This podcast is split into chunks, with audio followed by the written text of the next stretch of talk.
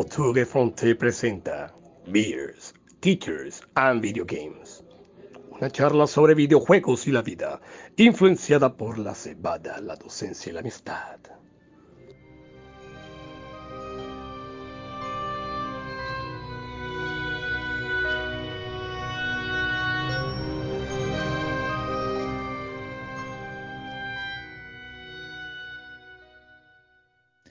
Buenas tardes amigos, buenas noches ah, para los que nos escuchan desde cualquier lugar del mundo, incluso buenos días. Desde acá el señor Buitre los saluda con su podcast Teachers, Beers and Video Games. Eh, antes de empezar, eh, agradecerles eh, a todos los que nos escuchan por esos comentarios, por esas palabras. la idea, como decíamos en el capítulo pasado, es lograr comunidad.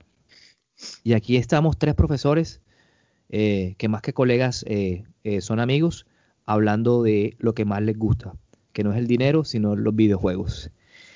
entonces, desde acá de Carolina del Sur, Jessit Rodríguez, saludo a mi compañero y amigo Daneris Lora. Daneris, ¿qué más? ¿Cómo estás?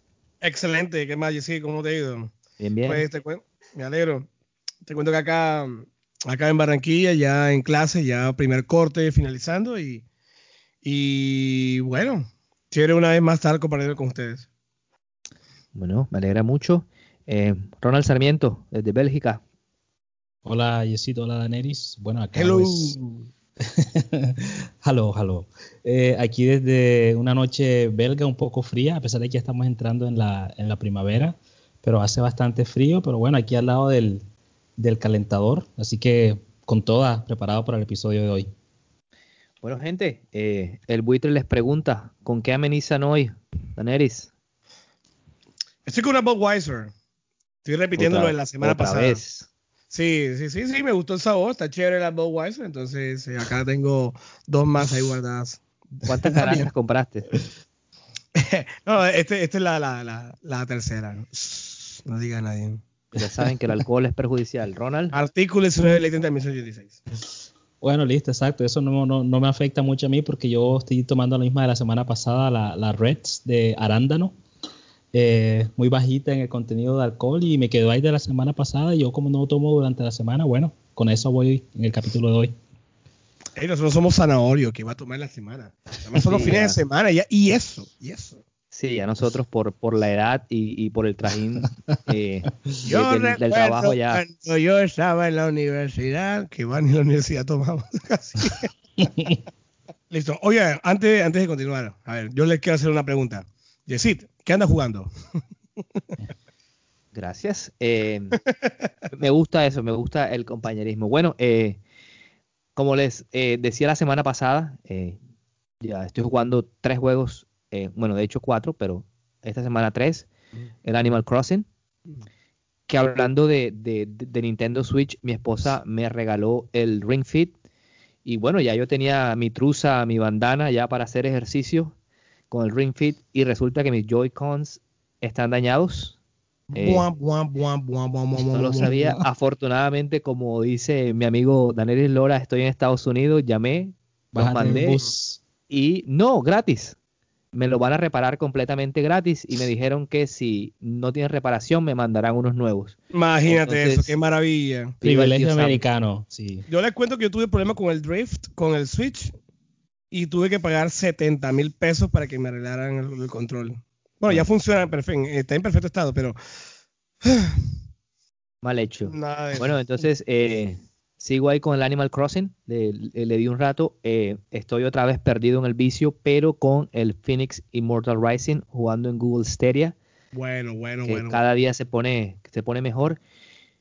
Y ya me pasé el primer episodio del Halo 5, uh, el, Halo uh, Guardians. Eh, un poco diferente a lo que me esperaba, pero bueno, siempre creo que un buen shooter eh, se necesita. Daneris, te devuelvo la pregunta, ¿qué andas jugando? Bueno, la semana pasada me pasé el Little Nightmares, pero he estado muy ocupado, entonces eh, volví a los DLCs y estoy ya en el último capítulo. Está bien pesado, está bien pesado este juego. Em, sin embargo, retomé The Medium y le dediqué unas cuantas horas a The Medium y quedé impresionado, como una vuelta de tuerca en la historia, en la jugabilidad y vea, me, me, ha agarrado el juego con The Medium, así que yo creo que, o, eso, o espero que para esta semana ya, ya lo, lo haya finalizado. De igual forma, continúo con Super Mario 3D World, que juego tan divertido. Me ha demorado un poquito más porque estoy eh, agarrando todas las tres estrellas de cada, de cada mundo. Y eh, esta semana eh, el Plus de PlayStation nos regaló el Final Fantasy VII Remake y me pasé mi primer capítulo. Entonces voy, estoy dividido entre estos juegos esta semana, así que digamos que ha sido, entre comillas, productiva. Excelente, Ronald. Sí, yo también he, roto un poco mi, mi, mi, manera de jugar. Yo, yo, usualmente me concentro en un solo juego y no me gusta pasarme a otro hasta que no, no, no, no lo termine. Pero bueno, he estado ocupado, los niños míos han estado un poco enfermos también y me ha tocado quedarme con ellos aquí en la casa. Le he dado un poquito a control, todavía no, no, no, ha avanzado mucho, pero ahí le sigo dando. Y como he estado con los niños aquí en la casa, pues le he dedicado bastante tiempo a los juegos en multijugador. Entonces comenzamos Trying 2, ya habíamos terminado el Trying 1 la semana pasada. Entonces comenzamos el, el 2. Y, con mi hijo le he estado eh, dando bastante duro a, a los juegos de pelea. Estamos jugando Injustice 2. Entonces ya está aprendiéndose los combos y bueno, ahí le, estamos dedicando bastante tiempo. Eso, profesor, así es. Eduque a su hijo, eduque a su hijo, así que debe ser. Bueno, gente, eh, esperamos también que los comentarios eh, nos digan que andan jugando, si pueden. Eh, no lo digo por, por mal, sino por el tiempo, que sé que también son gente trabajadora y ocupada, pero sáquenle un tiempito a los videojuegos. Bueno, eh, gente, otra vez el Gran Votour desde su castillo nos manda el tema de hoy. Un tema interesante, pero eh, quiero hacer o queremos hacer un gran eh, disclaimer, como se dice en inglés, para los que no saben, es como una especie de, muchachos, ayúdenme, ¿qué es un disclaimer? ¿Advertencia será? Una, una aclaración. Aclaración. Y es que el tema de hoy es el rol de la mujer en el videojuego. Ojo, pero no vamos a hablar sobre género, feminismo y toda esa serie eh, de nuevos temas que se generan en la sociedad de hoy. Vamos a hablar del rol de la mujer como personaje en los videojuegos. Como personaje en los videojuegos. Decimos esto para no herir eh, susceptibilidades y que podamos entrar en contexto. Eh, amigo Danis Lora, comenzando con el tema de hoy. ¿Qué, personajes, mujeres, recuerdas que te hayan marcado en los videojuegos y por qué? Lo que pasa es que los personajes femeninos no son tan comunes, o por lo menos en la época de los 90, 80 no eran tan comunes. Ahora hay una proliferación y ahora sí ya se conocen bastante. Pero lo primero que se me viene a la cabeza, que personajes que, llamativos en esa época, Sonya Blade, por ejemplo, de Mortal Kombat 1. Eh, y si seguimos hablando de Mortal Kombat, el 2 está Milena en Kitana. Pero antes de eso también estaba Chun-Li, que pues era el, único personaje femenino entre la cantidad de hombres peleadores y luchadores.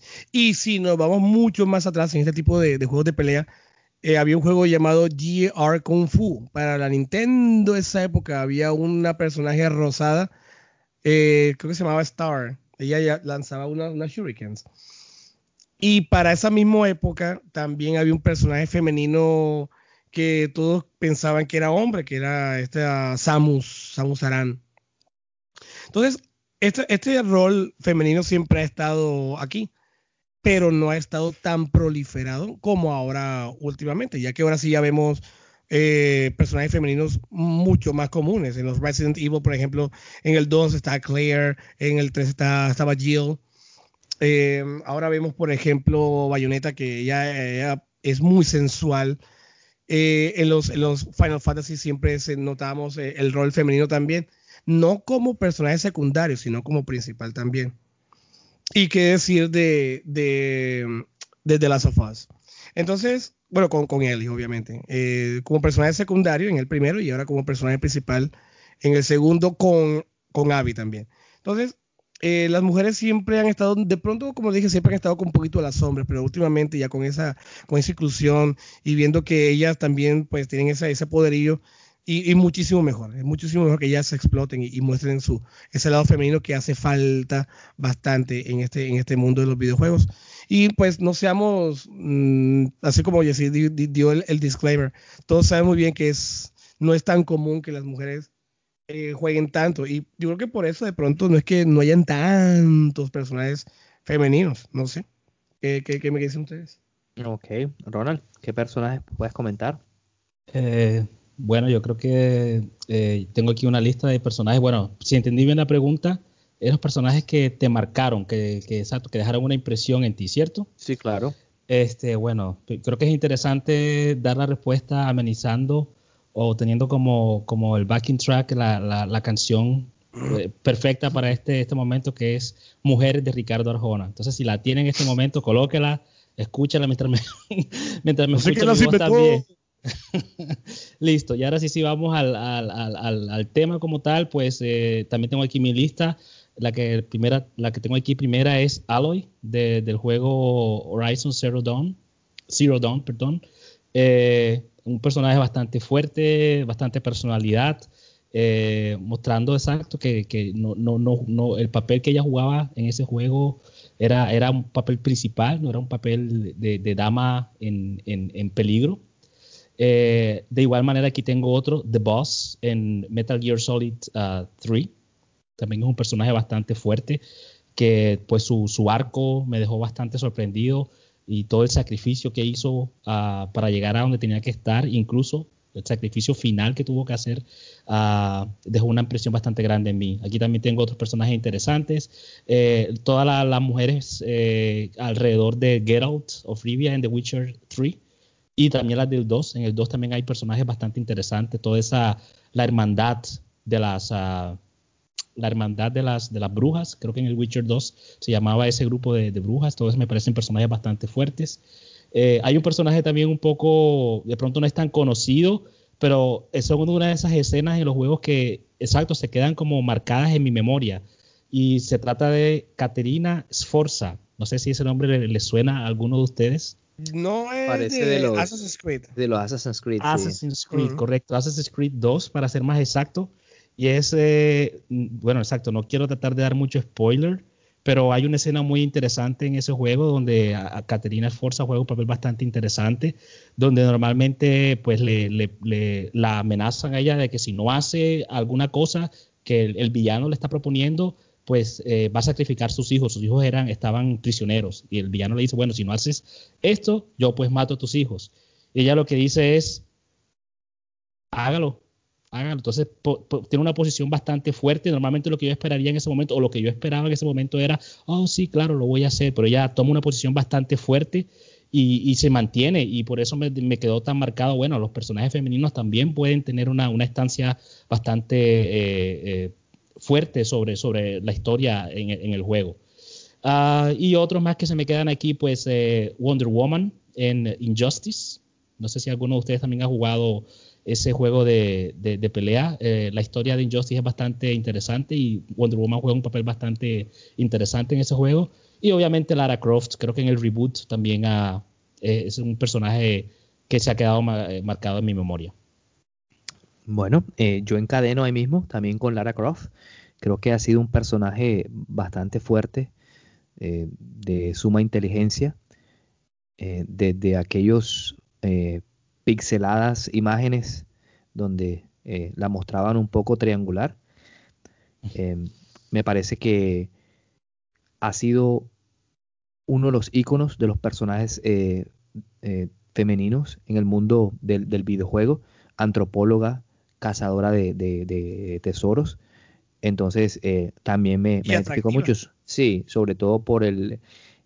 me gustó mucho el un juego que juega en la 360, ahora mismo eh, se me escapa el nombre, donde ella tiene que ir como a una isla, no sé si se acuerdan, si lo jugaron, tiene que ir a una isla y la trama es, bueno, en esa isla hay un virus, que el virus está en una tumba, bueno, eh, no me acuerdo ahora, ya lo, ya, ya lo, lo, recordaré más, más, tarde, pero de, verdad que me encantó jugar ese juego solamente por, por su personaje.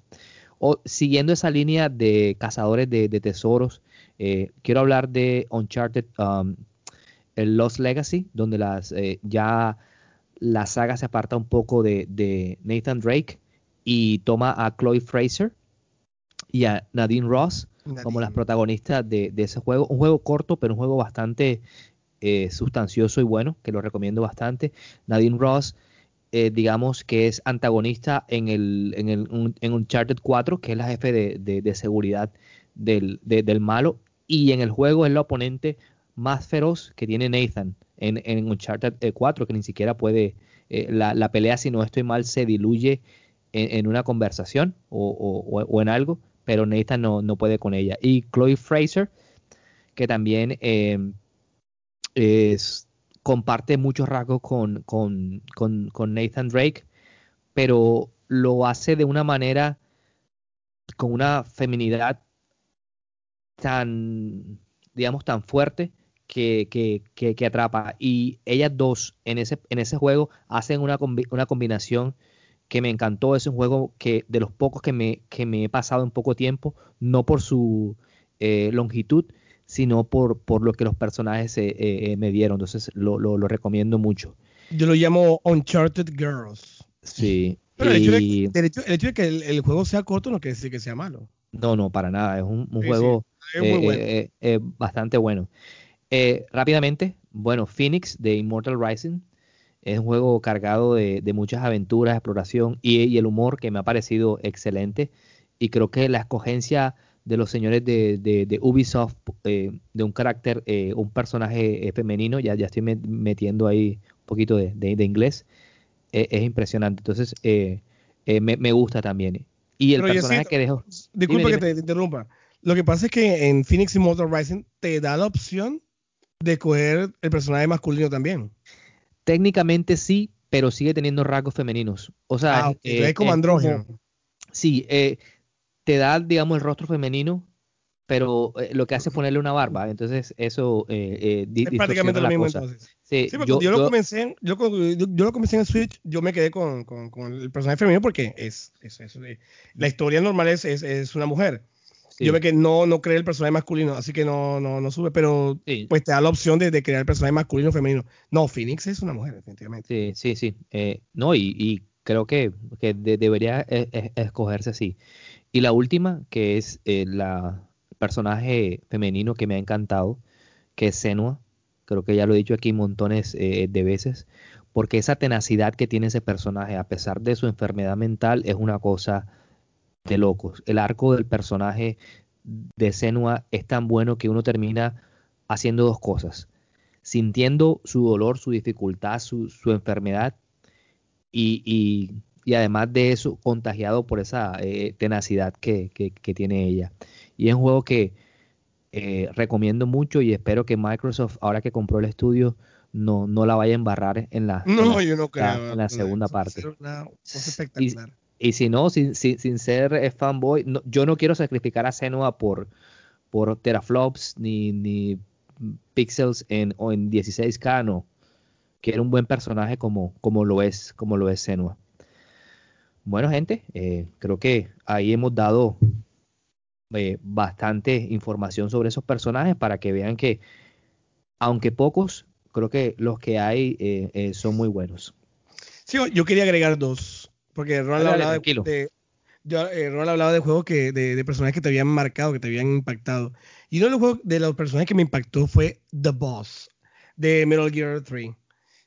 Eh, The Boss es esa batalla final, esa batalla final que te, que, que te envuelve con la música de fondo, que te toca batallar contra tu propia, eh, tu propia maestra. Eso fue, uff, no crean, al final también solté mi lagrimita.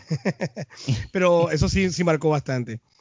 Y bueno, desde pequeño pues siempre la he conocido. ¿Cómo, cómo, cómo no poder olvidar? Y luego me, me pellizquillo, ¿por qué no la mencionaste antes? Eh, la princesa Peach. Que antes era Daisy. Que la princesa Daisy. Creo que hemos salvado a esa princesa una cantidad de veces. Ya, ya, ya, hablaremos, creo que hablaremos de ella eh, eh, un poquito más tarde. Bueno, Gente, eh, Ronald, el buitre te pregunta, y a Daenerys también, pero quiero comenzar por Ronald. ¿Por qué ha sido tan bajo el porcentaje del protagonismo de las mujeres en los videojuegos? ¿A qué crees que se debe eso?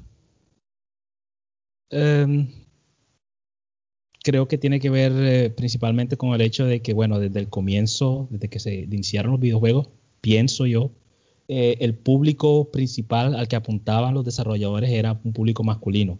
Y creo que, bueno, ya la, pues hemos cambiado mucho, las generaciones nos han mostrado de que hay, hay, eh, hay personajes femeninos que tienen el mismo poderío, que tienen las mismas capacidades de los hombres, pero usualmente lo que yo veo, lo que he visto, pues desde que estoy jugando es que a la mayoría de los hombres les gusta jugar, pues, como un hombre. ¿Por qué? Pues la razón lógica que se me viene a la mente es, bueno, el hombre eh, es, lo que usualmente uno, uno eh, asocia con ese héroe, la persona que es fuerte, una persona que, que, tiene muchísimas capacidades, que es menos emocional para tomar decisiones difíciles. eso no quiere decir que las mujeres no puedan hacer lo mismo, pero la asociación que se hace usualmente es con, ese personaje masculino. Obviamente es una industria de entretenimiento y eh, los desarrolladores, las personas que, ponen su dinero y que ponen sus ideas para, un juego, ellos quieren que su juego tenga éxito, que sea, que sea muy bien acogido por la mayor cantidad de público posible.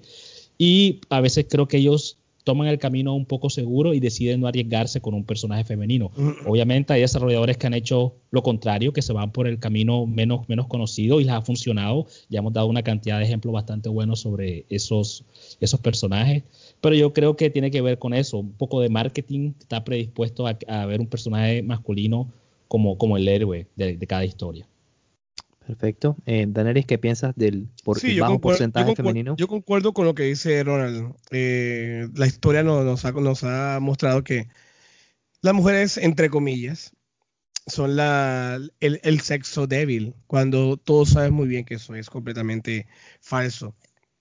Eh, las mujeres siempre la han colocado como aquella que puede ser eh, la que está en apuros, la que hay que rescatar, eh, la molesta, la, la, la, la cantaletosa, pero bueno, que, que, que, que, fuera el mundo sin las mujeres. bueno, lo mismo sucede en los videojuegos. Eh, ya ese papel que se merece ha sido bastante explotado. De pronto en en el pasado no tanto, como decía Ronald. cuando pensamos en un héroe, es el héroe. Y ahora estamos hablando de, de, de, la, de la, época de, mitología. De hecho, en la propia Biblia hay mucho machismo.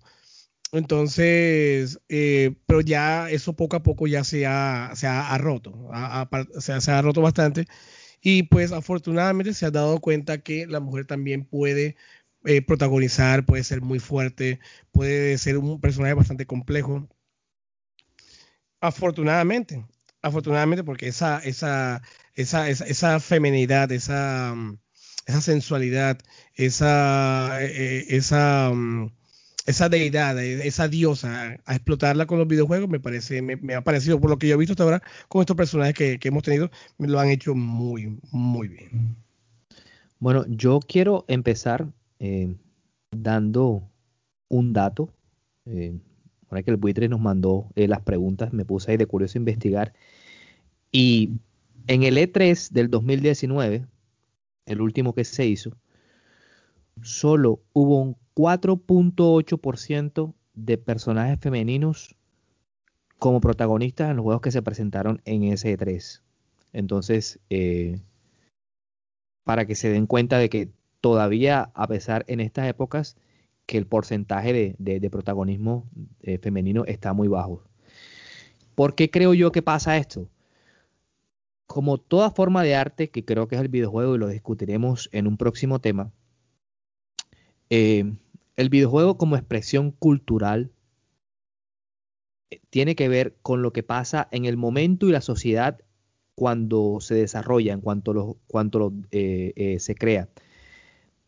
Entonces, depende mucho del estado social en que este videojuego salió por ponerles un ejemplo, eh, si nos vamos a las décadas eh, anteriores, que todavía se consideraba a la mujer como eh, esa, como decía Neris, esa que había que salvar, que había que proteger, la sociedad, digamos, en esa época lo aceptaba con normalidad. Y como decía Ronald también ahí, uniendo un poco, los desarrolladores tenían esa percepción y por eso creo que, que creaban esos, esos juegos que pienso que ahora eso está mal y que ese porcentaje eh, debería cambiar, pues eh, eh, obviamente, porque pienso que las mujeres también dan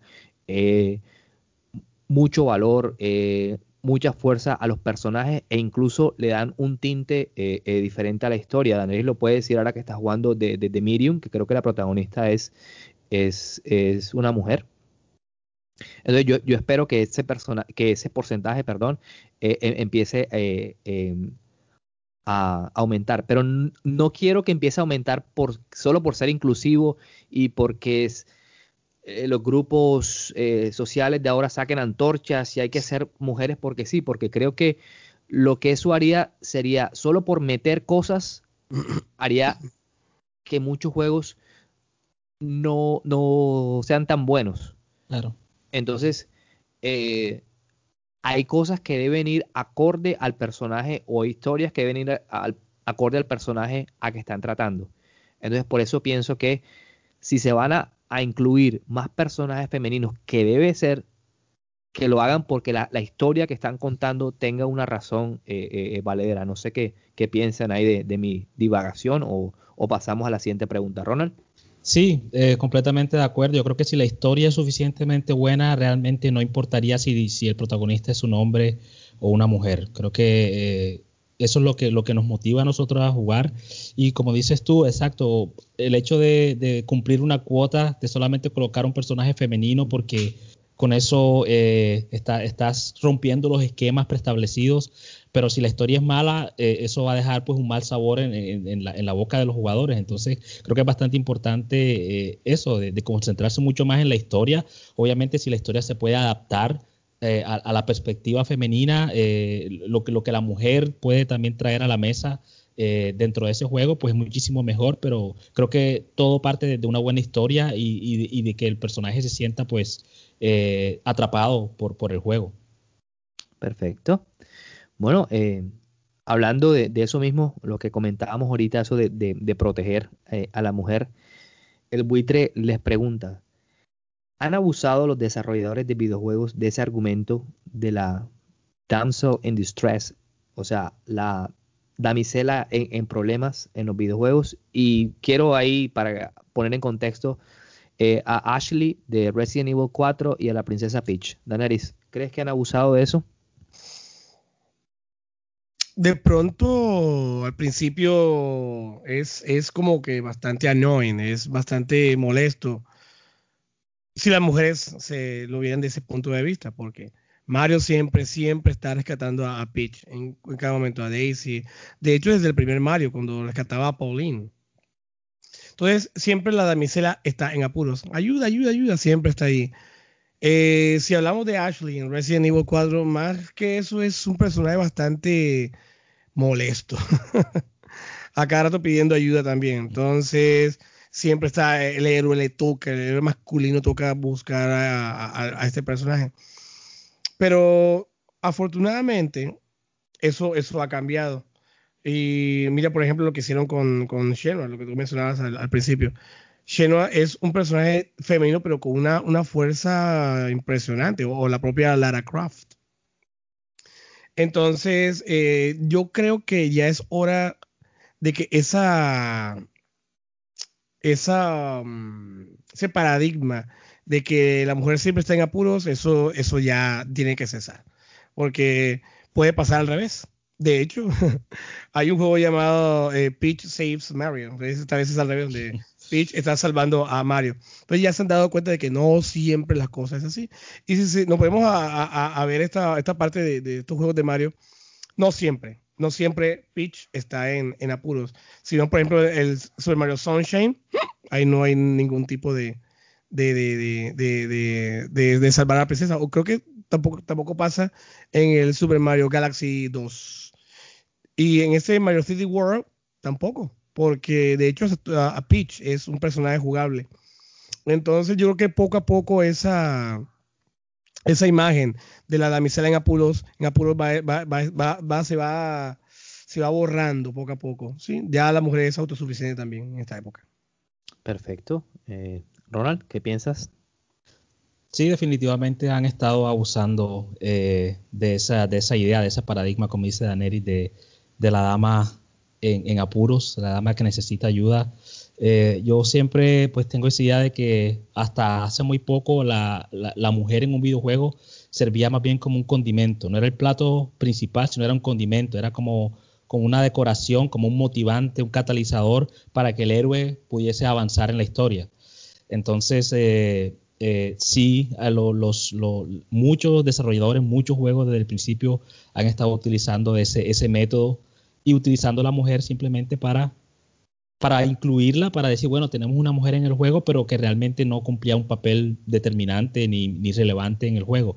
Afortunadamente, pues nuevamente, de que desde hace, diría yo, 10 años hacia acá, eh, los desarrolladores han dado cuenta de que, bueno, eso, eso no, no, no funciona, que eso no, no, es válido en, esto, en, esta, esta, en esta época, en estos momentos de, eh, que estamos viviendo. Y también, pues, el hecho de que ahora muchos desarrolladores también son mujeres y ellos también se han dado a la tarea de, pues, ponerse al frente de este movimiento, digámoslo así, un movimiento donde dicen, bueno, nosotros también tenemos historias que contar, nosotros también podemos, podemos atraer a un público hacia, hacia los videojuegos simplemente por el hecho de que somos mujeres. Entonces eh, esperemos, igual que dice Daneris, que, que esto siga pues eh, abriéndose mucho más y que tengamos muchos buenos personajes eh, femeninos en, los años que vienen. Perfecto, yo coincido con ustedes dos, creo que sí se ha abusado de esa mala idea de la damisela en apuros. Ejemplos hay muchos, como ya los hemos mencionado. Pero pienso que es una herencia de esa idea arcaica de, del, caballero noble a caballo eh, que va rescatando y, moralmente correcto. Pero creo que, como dice Anelis, ya eso eh, eh, debería acabar. Ya estamos en, nuevas épocas y simplemente porque me, parece y, lo, veo, lo veo en mi esposa, lo veo en mi mamá, en mi cuñada, que son mujeres de, de armas tomar y que, y que también eh, pueden encarar personajes eh, bastante relevantes para el mundo del videojuego. Algo que, coincido mucho contigo, Daneris, y son esas misiones que de verdad odio, pero ojo, no odio a las mujeres, sino a los desarrolladores que inventan misiones en las cuales uno tiene que llevar o acompañar a un personaje o protegerlo. Eh, son de las misiones que más me dan rabia, de las que más detesto, de las que quiero eh, eh, eh, hacer enseguida, que si por mí fuera las pusiera en fácil, porque de verdad yo no les encuentro sentido. Una, una vez está bien, un, pero a veces siento que hay juegos que, que, abusan de eso. Y como les decía en el capítulo pasado, para mí Resident Evil 4 es, es un dios, pero en esa parte cuando se rescata a Ashley, que hay que empezar a, llevarla, ya ahí, ahí sí es el único para mí. E insisto, no por Ashley como mujer, sino el tipo de, de, misión eh, eh, es lo que no me gusta. Y quiero eh, comentarles algo que no pasa en Uncharted, que lo vuelvo a mencionar, con la esposa de, Nathan, que es Elena Fisher. Ella es, en el juego se vuelve un complemento en Uncharted 4, porque ayuda, porque pelea, porque mata, porque está ahí, porque coge la pistola y también da. Entonces, creo que debe haber un balance entre el protagonismo femenino y masculino o cualquier protagonismo, pero que los personajes que estén ahí, o sea, de verdad sirvan y, ayuden un poquito, que no sean eh, solamente para, para, para, un relleno y, para misiones que a veces ni siquiera tienen, tienen, tienen eh, ningún sentido. Eh, les pregunto, ¿les puedo hacer una pregunta mía que no, que no trajo el buitre? ¿Sin problemas? Throw it. Ok. Eh, como ya saben, eh, próximamente va a salir Resident, eh, Evil 8 con esa vampiresa de, talla mayor y, sus hijas o sus acompañantes y el protagonista va, va, a ser un hombre. Les pregunto, ¿sería, aunque no hemos jugado el juego y no sabemos de qué se trata, pero creen que sería lo mismo si fuera al revés? Si el protagonista fuera un vampiro con los hijos y la protagonista fuera, fuera una mujer, ¿sería igual o no cambiaría en nada? Pero decir, eso ya ha pasado. Eso ya ha pasado. Drácula, y tienes a, por ejemplo, a, a Shenoa. Es en, eso es en Castlevania eh, Order of Ecclesia.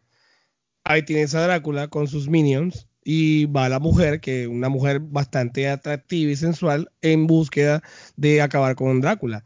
Obviamente no es algo muy parecido a, lo que vemos ahora, porque vemos este tipo de, de gráficos hiperrealistas y demás. Ahora, a Ethan no lo vas a ver, vas a ver a las, a las amazonas estas, que el pobre Ethan va a morir por muerte por snooze, snooze. pero, pero por eso, pero, pero, pero yo lo que pregunto es, ¿la historia cambiaría, cambiaría en algo o, simplemente es una concepción que, tenemos eh, eh, nosotros como, en este caso, como, como hombres? No, yo pienso que, yo pienso que aquí a, estas vampiras la, la, ponen todas sensuales. Fíjate que, que esta Lady Dimitrescu, ella es muy, muy sensual. De hecho, se ve. Yo no quiero ni imaginar lo que los mods van a hacer en el PC con ese personaje. Pero es que eh, yo creo que la convirtieron, la pusieron así porque es que porque son mujeres y son bastante sensuales. Eso, y como el personaje masculino, yo creo que van a atacar más por eso. Yo creo que iría.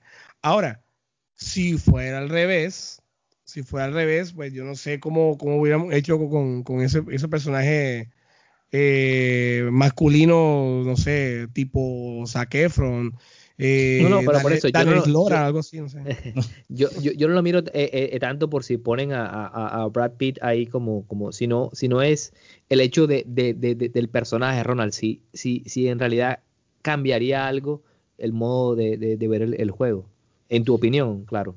nuevamente, creo que todo, todo, todo va de acuerdo a, qué tan, qué tan interesante, qué tan, qué tan atrayente sea la historia. Para mí no tiene, no tiene ningún problema si ellos cambiaron los roles y el, el, el, personaje o el jefe principal, el villano principal sería un hombre y las que, las que vienen a, atacarlo son unas mujeres. Para mí realmente no tiene ningún, ningún problema. Yo no tengo ningún problema con eso pero creo que de pronto hay una, una, una, población que de pronto lo va a ver de otra manera diferente.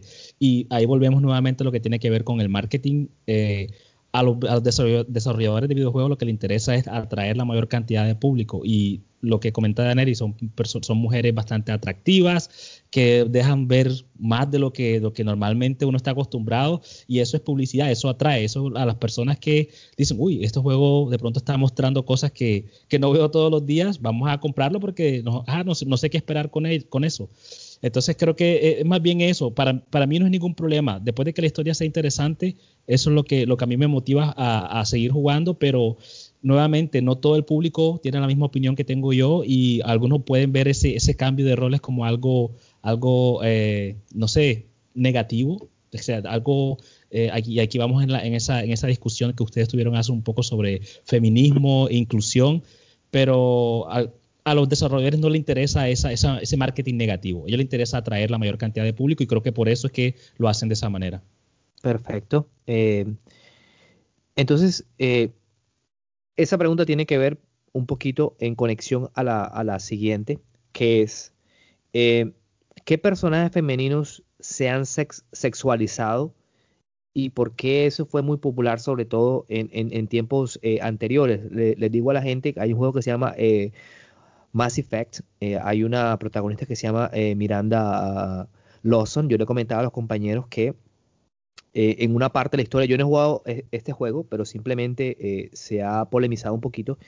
Entonces, en una parte importante del juego donde se da una, una noticia importante, digámoslo así, la cámara de la escena lo que enfoca es su trasero y, entonces ese tipo de, de acciones ¿por qué creen ustedes que son comunes, sobre todo en videojuegos eh, anteriores? Yo creo que Ronald ya ha hablado un poquito de eso, pero si puedes extender un poquito más, Ronald.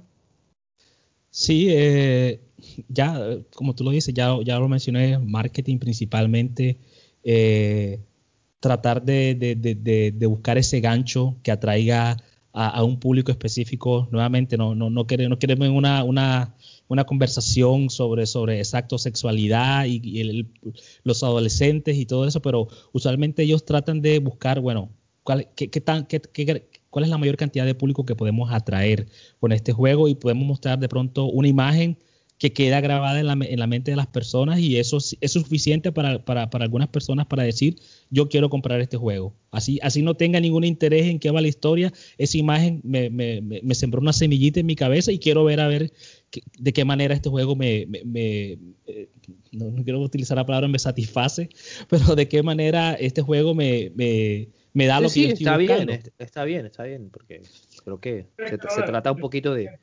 de eh, eh, en, la Daenerys, eh, antes de, que continúes, pues aquí haciendo un, break, tu micrófono está sonando un poquito off. No sé si lo, si lo quieres revisar. Ah, ok. Listo. mientras tanto, sí, dale, Ronald. Mientras tanto, pues yo quería dar un ejemplo que, que, pues yo siento que se un personaje que se ha sexualizado eh, más de lo normal y si trata de nuevamente un juego que me encanta demasiado, que no, no, no dejo de, de, evangelizar qué tan bueno es, que se trata de, The Witcher 3. Eh, y aquí estoy hablando específicamente de Jennifer of Vangerberg que es la, la, bruja esta de cabello negro, una persona, pues de acuerdo a la, imagen que vemos en el juego, una persona hermosa. De esa misma manera es, ella se describe en el libro. Es la, una, la, las mujeres más hermosas que existen en ese universo. Ah, pero de eso se trata solamente, de su belleza. Y en el juego, obviamente, pues utilizan todos esa, esas, esos, eh, esos métodos donde pues le abren un poco más el escote para que se vea un poco más. Los ángulos también donde trabajan con ella son a veces un poco eh, extraños, digámoslo así, para, para, mostrar, bueno, que es una mujer eh, que tiene todas esas cualidades, todos esos atributos y que para, para algunos de los hombres, incluido para, incluyéndome en esa lista, pues bastante interesante porque vemos una mujer que, que, parece perfecta y bueno, es interesante a veces ver eso representado también en un videojuego. Entonces, eh, a veces siento que ellos sí se, se, sobrepasan con esa, con esa sexo o, o sobre sexualización de los personajes y, pero afortunadamente en ese juego el papel de Jennifer es bastante importante, es un papel bastante fuerte. Y bueno, no siento que hace mucha mella esa, esas, esas pocas imágenes que a veces vemos de ella de esa manera tan sobresexualizada. Yo me quedo con Tris Mergo. ¿Ya se escucha mejor el sonido? Sí, claro. Sí, claro. Ok, perfecto. Yo me quedo con Tris Mergo. Jennifer, Jennifer. tú, hablabas, tú hablabas ahorita sobre marketing y demás. Yo decía que el sexo vende. El sexo vende. Hay un personaje de, de, Fatal Fury que es Mai Shirandui, que luego entró a, a The King of Fighters, ella pues ya tiene una, un escote bastante, eh, bastante abierto y de hecho sus prominentes pechos se empiezan a mover al momento de pelear. Entonces, eso, de hecho eso causó controversia en una época porque eh, la sexualización de este personaje estaba muy alta, cosa que tuvieron que dejarlo quieto. Pero ya con el tiempo pasó y ya se siguen, se siguen, siguen rebotando. Pero esta, esta sexualización es, eh, es definitivamente eh, cuestión de marketing. Hay un personaje que es Bayonetta. Bayonetta es una, una mujer, una bruja bastante sensual. Es, o sea, eh, yo estaba, yo comencé a jugar, o bueno, no mentira. Bueno, sí, yo lo comencé el 2. Y solamente los primeros 10 minutos del intro, yo, yo, dije, ¿de qué carajos es eso? ¿Qué, estoy viendo yo aquí? Porque es, es son, hay una cantidad de movimientos sugestivos del personaje de hecho, la armadura es, es el cabello de ella y es bastante ajustado al cuerpo. Entonces, yo me pregunto, ajá, entonces, ¿qué pasa aquí? ¿Esto qué es? Y bueno, todo el mundo en este momento está esperando el Bayonetta 3 con ansias. ¿Por qué será? Ahí está, ahí está. Pero es que obviamente van a mostrar, van a mostrar esa, e, ese algo, ese algo que, le abre la boca, que llama la atención a, a los videojugadores hombres, que son lo que más consumen los videojuegos. Las mujeres no tanto, porque de, qué sirve tener un hombre musculoso si otro no nos interesa? Bueno, sí, en realidad uno quiere ver es una, una mujer bastante atractiva. Ahí está el ejemplo eh, eh, The Witcher con, con Jennifer y con, y con, y con Tress. O de pronto estas mujeres eh, semidesnudas en, God of War del 1 al 3, en el cual Kratos hace y deshace con ellas. Entonces, eso llama la atención, eso vende. Bueno, eh, coincido con ustedes en esa parte del marketing, en que mostrar más vende. Eso no solo se aplica a los videojuegos, sino a las películas, eh, a, a, muchas cosas que sobre todo entran por los ojos, que son eh, visuales. Creo que no está bien, creo que los tres coincidimos en eso. Eh, y como quiero también pensar que se ha tenido esa concepción de lo que, jugamos, los que jugamos videojuegos somos eh, nerds y que no tenemos novia y, que bueno, eh, maluquitos sí somos, pero, pero algo hemos hecho en la vida. Entonces, como, como, como, como decían ustedes dos, los desarrolladores han apelado a eso, a que el mostrar va a atraer. Y pienso que los personajes, los mejores personajes que un videojuego puede tener son aquellos que sus características son fuertes, que nos atrapan, que nos atraen, pero no por su físico, sino por su mentalidad. Eh, es bastante irónico que un juego como GTA V o todos los GTA gusten bastantes y sean tan exitosos en nuestra sociedad, siendo que trabajan personajes femeninos eh, de muy mala manera, por, decirlo así. Ya saben a lo que me refiero. Y también quiero remontarme un poquito eh, a Mortal Kombat 2, no sé si recuerdan, eh, o a los Mortal Kombat donde Milena, Kitana, creo que en Mortal Kombat 3, Jade, si no estoy mal, mostraban sus encantos. Pero, más que todo, en Mortal Kombat 9, eso ahí se pasaron de mostrar tantos encantos. pero, pero entonces, creo que más, es más culpa de esa intención de los desarrolladores en atraer público. Luego, luego del Mortal Kombat 9, cuando eh, todas las mujeres, la mayoría de las mujeres, mostraban ese escote y esos pechos tan grandes y esa figura tan, tan, esa ropa tan ajustada, no sé qué, qué habrá pasado, o le jalaron las orejas, porque del 10 y el 11 todas aparecieron bien vestidas. Yo no sé si es por jalarle las orejas o han sentido presión, eh, presión social, sí. de la que ahora hay mucha. Pero para mí todo depende del contexto, eh, porque si un videojuego muestra una cinemática de una playa eh, donde estás con tu novia, con tu esposa con tu familia, pues si se muestra a una mujer en vestido de baño, yo personalmente a esta altura de mi vida no le veo nada malo. El problema para mí es cuando ese vestido de baño se convierte en algo sin sentido, como ya lo mencionaba antes, en una escena importante. Que, o sea, es como esos comerciales que muestran en, la lotería a, una mujer en bikini eh, comprando un boleto de, lotería. Eso es un sinsentido. Entonces, obviamente que dependiendo el contexto, eh, por ejemplo, una historia en que el personaje femenino quiera conquistar al malo para robarle algún secreto que sirva luego en la historia del videojuego, pues si puede usar sus encantos, exactamente, yo pienso que está bien porque le hace bien a la historia, pero cualquier otra cosa es un, es un despropósito. Entonces pienso que, que sí, que la sexualización eh, está bien en el sentido de cuando sirve a la historia por algo, pero no si no tiene sentido solamente para, para atraer gente, lo que se llama popularmente un cazabobos. Ronald, ¿ibas a decir algo? sí, hablando de sinsentidos, creo que tengo un buen ejemplo para eso. Eh, no sé qué tan familiares son ustedes con, la saga del Señor de los Anillos. Eh, hay, una, hay un villano, eh, usualmente en la tercera película, para los que se, conocen más las películas, que se llama Shelob, que es una araña. uno de los juegos que está también basado en el universo del Señor de los Anillos, que se llama Shadow of War, un juego que salió hace tres años, ahí también aparece un, ejemplo claro de esos sinsentidos. Aparece, ellos colocaron que Shiloh en ese juego no era esa araña, bueno, o en algún momento comienza como una araña, pero después se transforma en una mujer ultra sensual. Y la razón que ellos explicaron es que simplemente esa es la forma que ella escogió para poder eh, hablar con el personaje realmente cuando ya yo, yo, me terminé el juego, terminé toda la historia, yo no veo ningún sentido, o sea, yo, no veo ninguna, ningún motivo para que ella tenga que utilizar esa forma. Lo mismo que ella podía hacer, las mismas palabras que ella le pudo decir al héroe, se las podía decir también en su forma de araña. la historia también, bueno, se va para unas partes bastante, bastante raras. Entonces creo que ese es uno de los ejemplos en que, en que sexualizar solamente por el hecho de tener un personaje sensual en el juego no, no, no tiene ningún sentido y no, no, le aporta nada a la historia y deja ese mal sabor en las personas que, que realmente van y están interesados en, recibir algo interesante del juego a nivel de historia.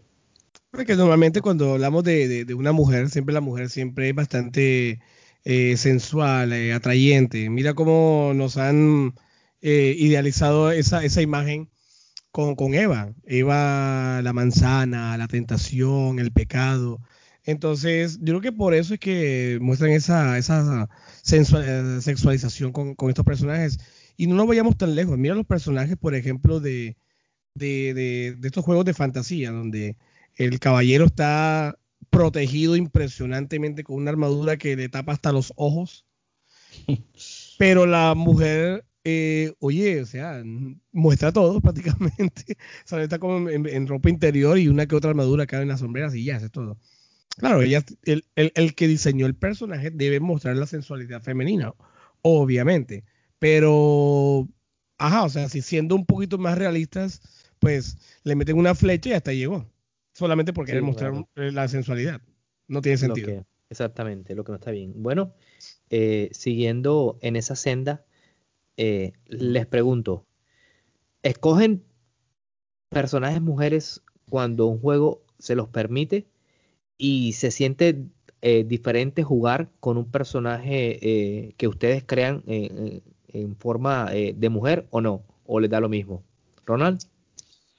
Pues yo no me voy a, o no es mi primera opción, digámoslo así, no es mi primera opción irme por el personaje femenino, a, a menos que esté jugando de pronto un juego multijugador y bueno, si los demás compañeros escogieron el personaje que, por el que usualmente yo me voy y solamente queda el personaje femenino, pues no tengo ningún problema en seleccionarlo, pero no me voy como primera opción por el personaje femenino. Usualmente eh, cuando estoy jugando un juego eh, que tiene una historia y que da la opción de, de poder, eh, ¿cómo se dice?, personalizarlo, de cambiarle el aspecto físico, yo siempre trato de hacerme a mí mismo. Siempre trato de coger ese personaje bajito, de piel oscura, sin pelo, con barba larga y eso es lo que trato de hacer siempre cuando, cuando eh, me dan esa opción de, personalizar el personaje, pero y la, la, idea de coger el personaje femenino, pues no, como te digo, a mí yo no, me, no, no le presto mucha atención a que es hombre o mujer, simplemente voy por, bueno, ¿qué me ofrece la historia? ¿Daneris? No, a mí ya me da igual en estos momentos, ya me da igual. Y yo les cuento porque es que yo tuve la experiencia de jugar Silent Hill 3. Silent Hill 3 en el cual jugamos con el personaje de, de la hija de Harry Mason.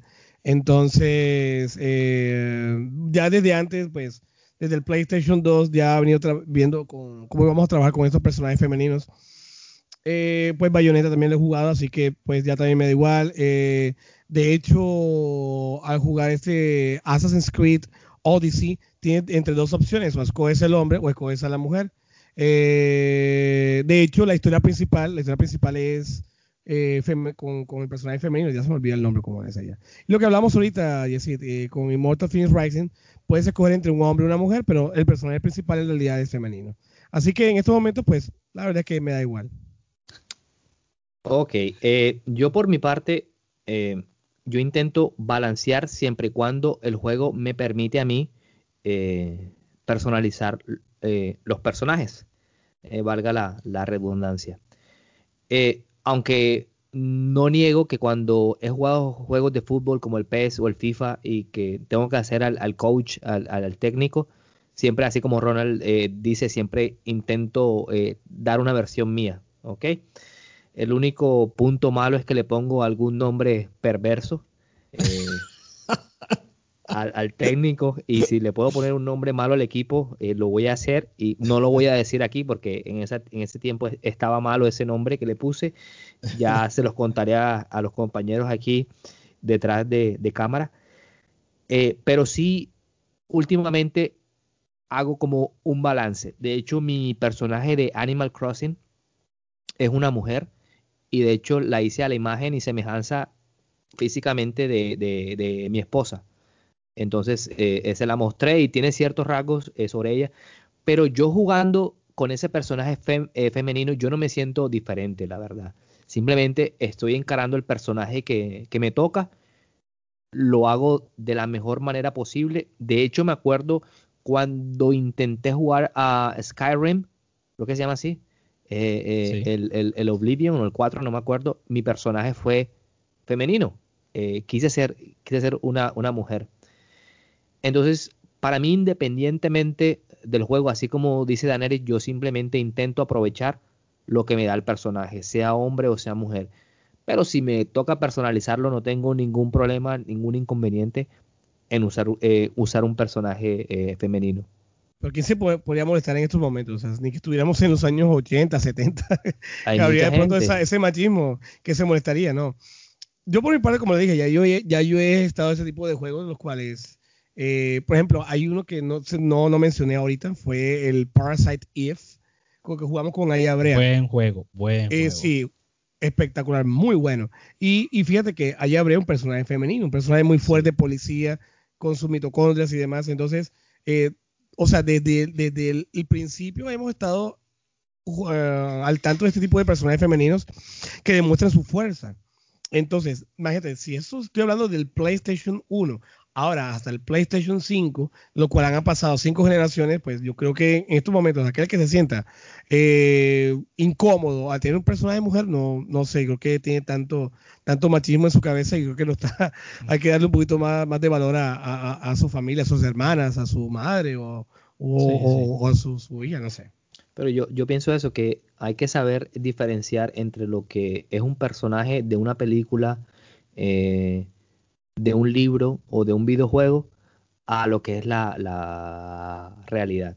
Entonces, si alguien se enoja porque un personaje femenino hace algo que no debe o, o- cualquier cosa, ahí me parece que, que- que está pasando algo. Ojo, siempre y cuando el juego te deje tomar una decisión, ya Claro. eh, es, es otra cosa. Y a propósito de eso, ya que estamos llegando un poquito al final, ¿creen que los videojuegos de ahora en adelante deben siempre dejarte personalizar y crear tu personaje o se deben seguir usando personajes impuestos por los desarrolladores que dan sentido a la historia? Daneris, ¿qué Pues yo- piensas? Yo creo que eso es, depende inicialmente de la historia la cual tú quieras contar, así de sencillo. Si yo soy escritor, yo creo el personaje, tanto masculino como femenino, y le doy las características físicas. Ojo, yo como autor, yo se las doy inicialmente. Y si eso obviamente va a tener una trascendencia en la historia. Pero yo como, como, como, como escritor de la historia, yo lo hago de esa manera.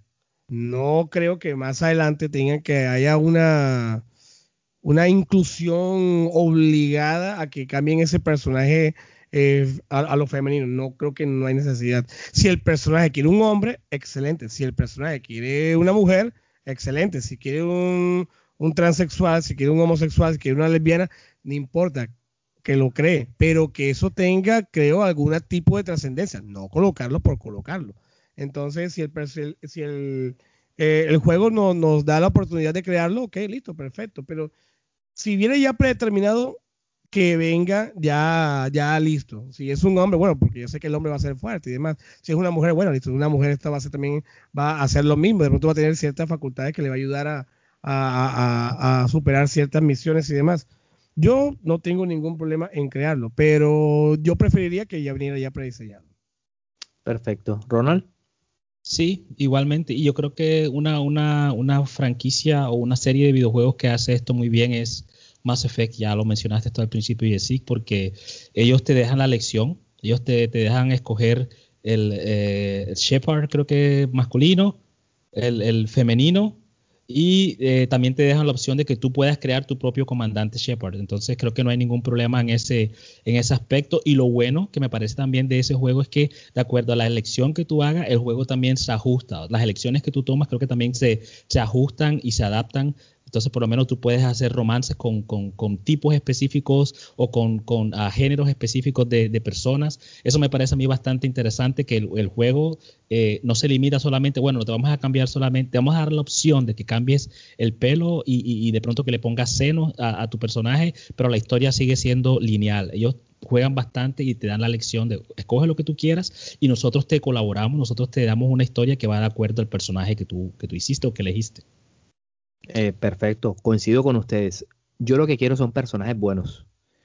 Eh, yo no quiero mirar razas, no quiero mirar eh, sexos, eh, géneros, no. Yo quiero un personaje que sirva a la historia, como ya mencioné antes. Si me lo dan para personalizar, perfecto, como pasa en Cyberpunk. En Cyberpunk tú puedes hacer cualquier tipo de personalización que te, que te venga. He visto he visto hasta Harry Potter creado ahí en, en, el, en el, personalizable de, de, de, de, Cyberpunk. Entonces puedes poner eh, tu miembro eh, a la longitud que quieras, pero eso en realidad no afecta a la historia de, Cyberpunk una vez eh, tú la juegas. Porque escojas mujer, hombre, ahora escuché eso de, género binario, eso no va a cambiar. Entonces, yo prefiero que sean buenos personajes, no importa si me los imponen o no importa si yo los hago, pero quiero que esa imposición o esa personalización tenga un sentido.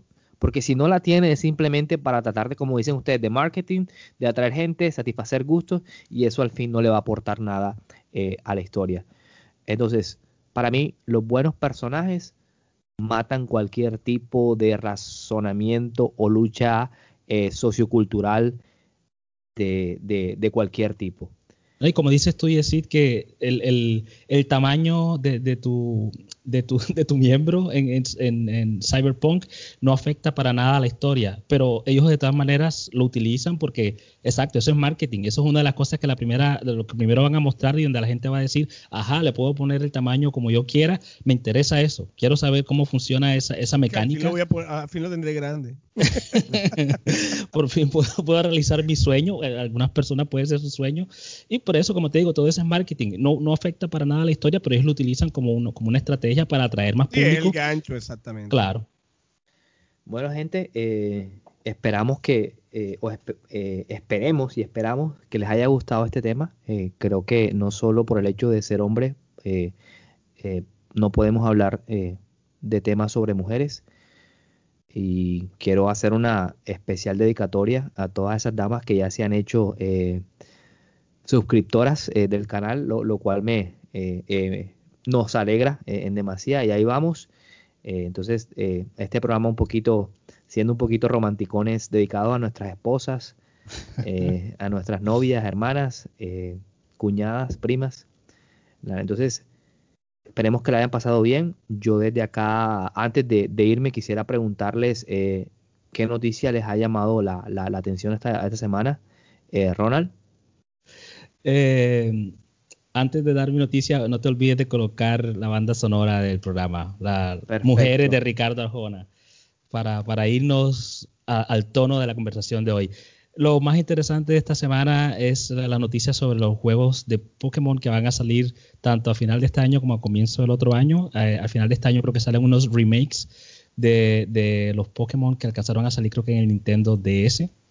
Y el más interesante para mí es el que va a salir el próximo año porque al parecer, después de tantos años de esperar, va a ser un Pokémon de mundo abierto y donde la, fantasía que tenemos todos los que somos fans de esta serie por fin se va a hacer realidad, que es caminar por el mundo, encontrar los Pokémon sin esas, esas animaciones, esas, eh, esas, animaciones que siempre son como tan, tan, tan emblemáticas de Pokémon. Simplemente tú vas caminando, encuentras el Pokémon, peleas con él y listo. Y eso es una fantasía que todos hemos tenido desde que comenzamos a jugar ese juego. Entonces eso me tiene bastante emocionado sobre lo que trae Nintendo para nosotros en el próximo año. Perfecto, Daneris, ¿algo que decir? Sí, claro, hay ciertos rumores que dicen que Bloodborne, Uncharted, God of War y estos más juegos llegarán a, de Sony a PC. Entonces me pregunto, ¿dónde quedan los exclusivos? ¿Dónde quedan los exclusivos? Ya, ya tenemos ya a Horizon, ya tenemos también a Days Gone. ¿Qué va a pasar con los demás? Entonces, ¿qué pasa? Sony, igual ellos quieren vender, pero eso, eso va quitando la exclusividad del, del PlayStation. Marketing, marketing. Eh, bueno, eh, rápidamente, eh, siguiendo con Sony, lo que me ha llamado la, atención es el DLC del nuevo, el Final Fantasy VII y el upgrade a, PlayStation 5 y me parece una total desfachatez por parte de, Sony de los usuarios que no tenemos PlayStation 4 de no poder disfrutar de, de, de ese nuevo DLC, pero ya eso será en otra ocasión. Bueno, yo por mi parte me despido el día de hoy. Recuerden eh, sus comentarios, eh, cualquier duda que tengan, hacerla. Aquí estamos nuevamente para hacer comunidad. Desde acá me despido. Ronald Sarmiento. Eh, gracias por la invitación. Recuerden pues acercarse a sus mamás, a sus hermanas, a sus esposas, dejarles saber que las quieren mucho y que las aprecian. Es importante hacerlo. Hasta la próxima semana. Daneris, your turn. Así es, tienes toda la razón, Ronald. Y bueno, aquí el, papel femenino se hace trascendente el día de hoy con este programa. Para todos, un saludo, un abrazo muy fuerte y a todas esas chicas que nos están escuchando hoy, un, un besazo, un abrazo. Y como siempre, chicos, gracias por haber escuchado acá en este programa de Teachers, Beers and Video Games. So, bye bye.